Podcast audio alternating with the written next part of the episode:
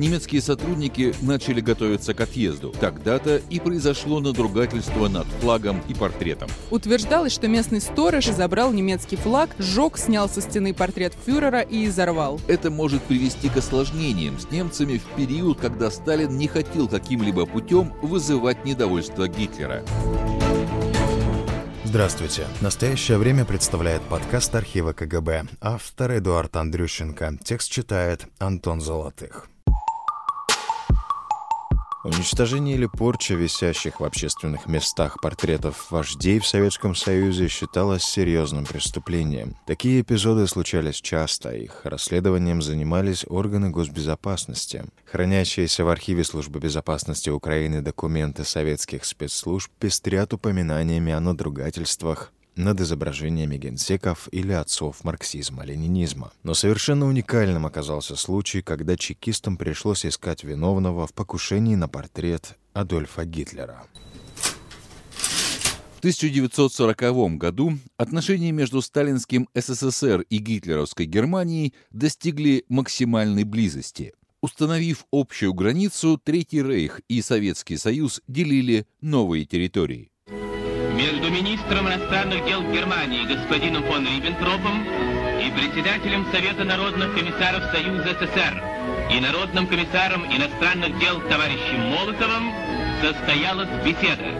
По секретному протоколу к пакту Молотова-Риббентропа в советскую зону влияния попадали не только часть Польши, но и Восток, Румыния, Бессарабия и Северная Буковина. Военная операция заняла считанные дни. Советские войска перешли границу в конце июня, не встречая практически никакого сопротивления. Уже в начале августа в СССР появилась 13-я республика – Молдавия. Посмотрите на карту Советского Союза. В юго-западной части ее вы видите вытянутый с севера на юг треугольник. Он похож на маленькую виноградную гроздь. Это Молдавия, край тепла и солнца, плодородная, щедрая земля.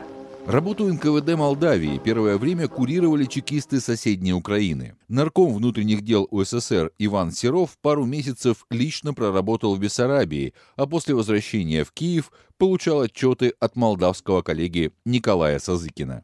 В начале октября 1940 года из Кишинева в Киев пришло сообщение о чрезвычайном происшествии в молдавском селе Чабановка. Утверждалось, что местный сторож Иван Нагородняк на регистрационном пункте забрал немецкий флаг, сжег, снял со стены портрет фюрера и взорвал.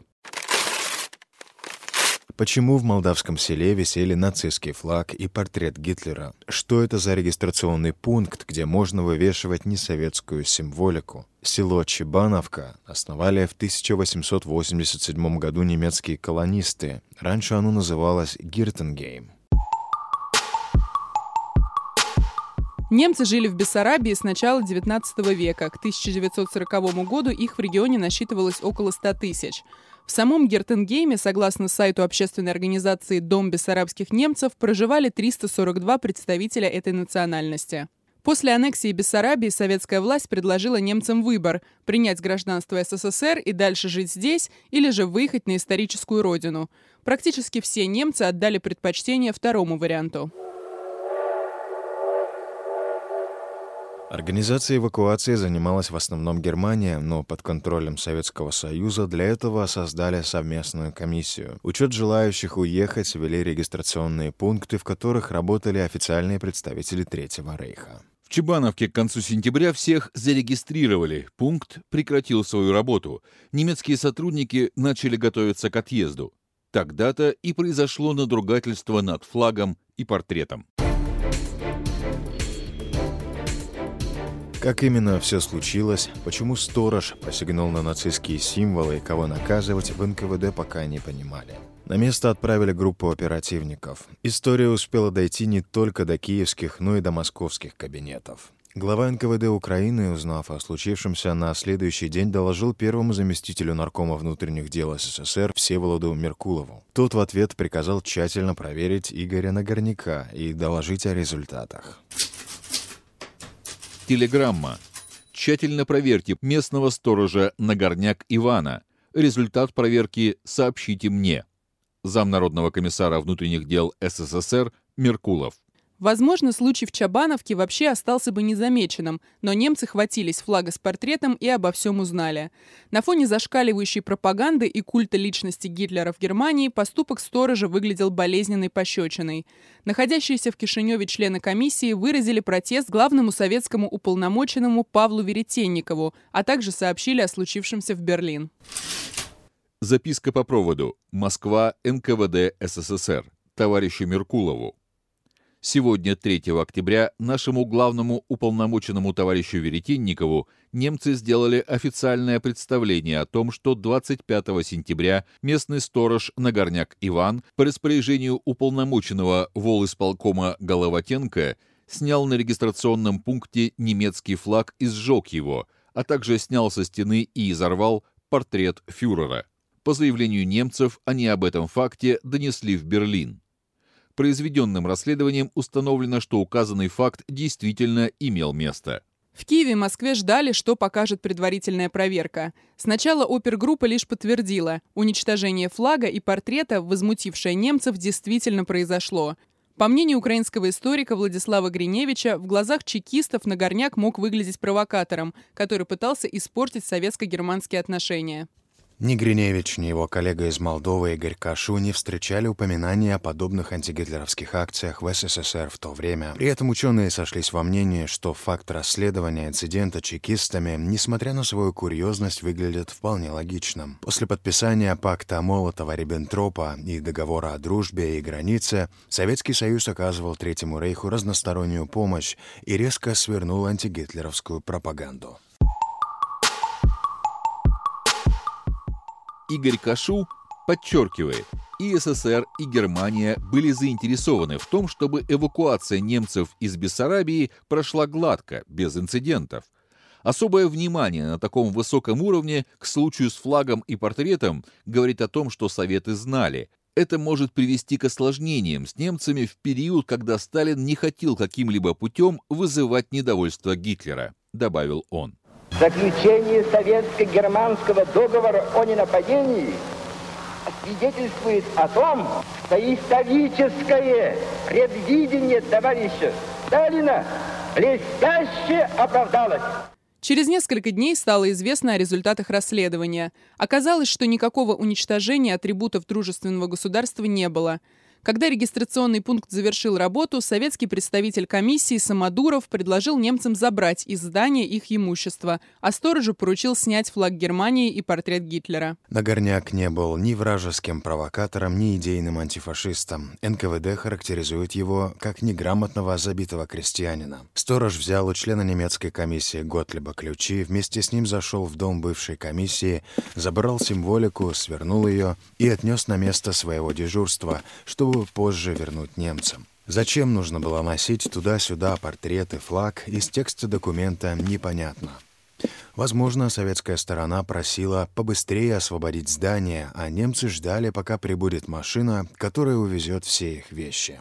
Во время дежурства сторож увидел незнакомых людей, которые на подводах везли хлеб. Это показалось мужчине подозрительным, и он пошел выяснять, в чем дело. А когда вернулся, увидел, что флаг с портретом исчезли. Узнав о пропаже, член немецкой делегации Лепер стал угрожать на горняку расстрелом.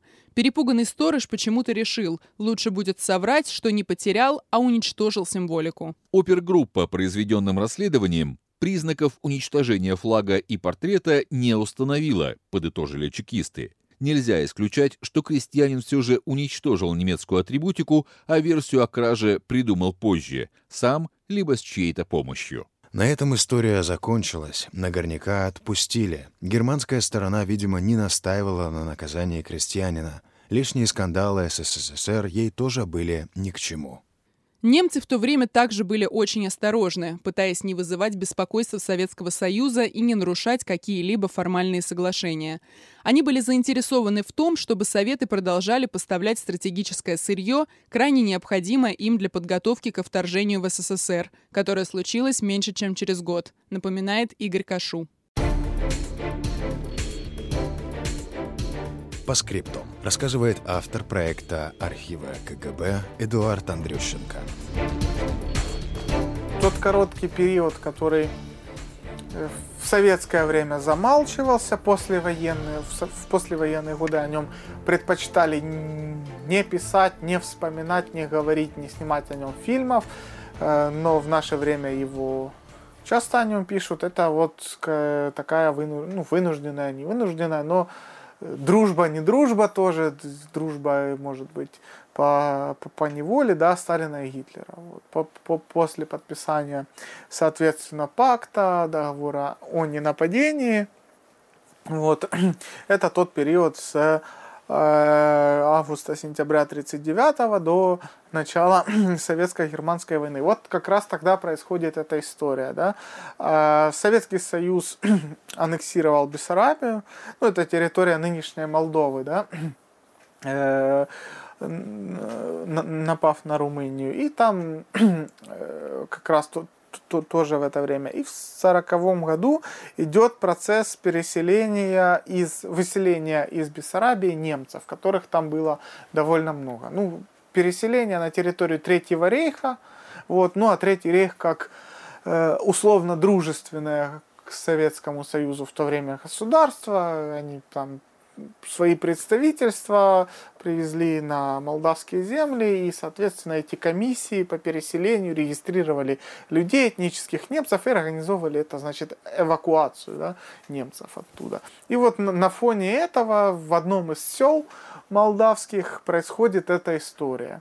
Когда очередная вот эта комиссия по переселению завершила уже свою деятельность, то есть всех, кого надо из окрестных сел переселили, они уже начинают сворачивать свою работу, и вот какое-то здание в селе, где вообще эта комиссия, то есть, ну, там какие-то чиновники приехали из Третьего рейха и работали.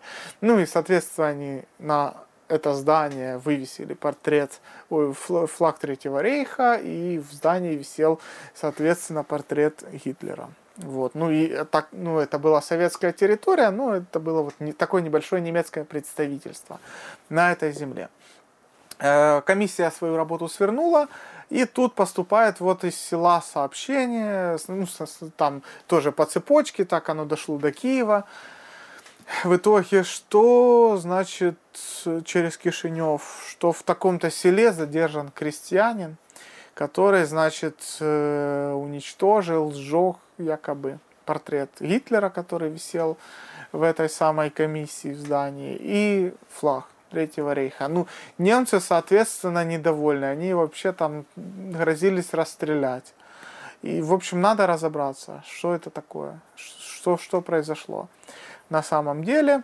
Вот. Ну и так как э, не хотелось тоже злить э, условных друзей, да, временных своих друзей, союзников, не союзников, об этом тоже идут споры сейчас, но они, соответственно, начали это выяснять. Просто вот сама, сама история, скажем так, сама формулировка вот сегодня выглядит абсурдной, что мы, мы, мы привыкли, что чекисты расследовали, допустим, уничтожение, это десятилетиями происходило, тысячи таких случаев на территории Украины, например, испортили портрет Ленина или портрет Брежнева, флаг Советского Союза, соответственно. Ну а здесь вот, соответственно, советские органы госбезопасности выясняют, что же такое случилось, по каким мотивам этот, значит, крестьянин уничтожил портрет вот фюрера.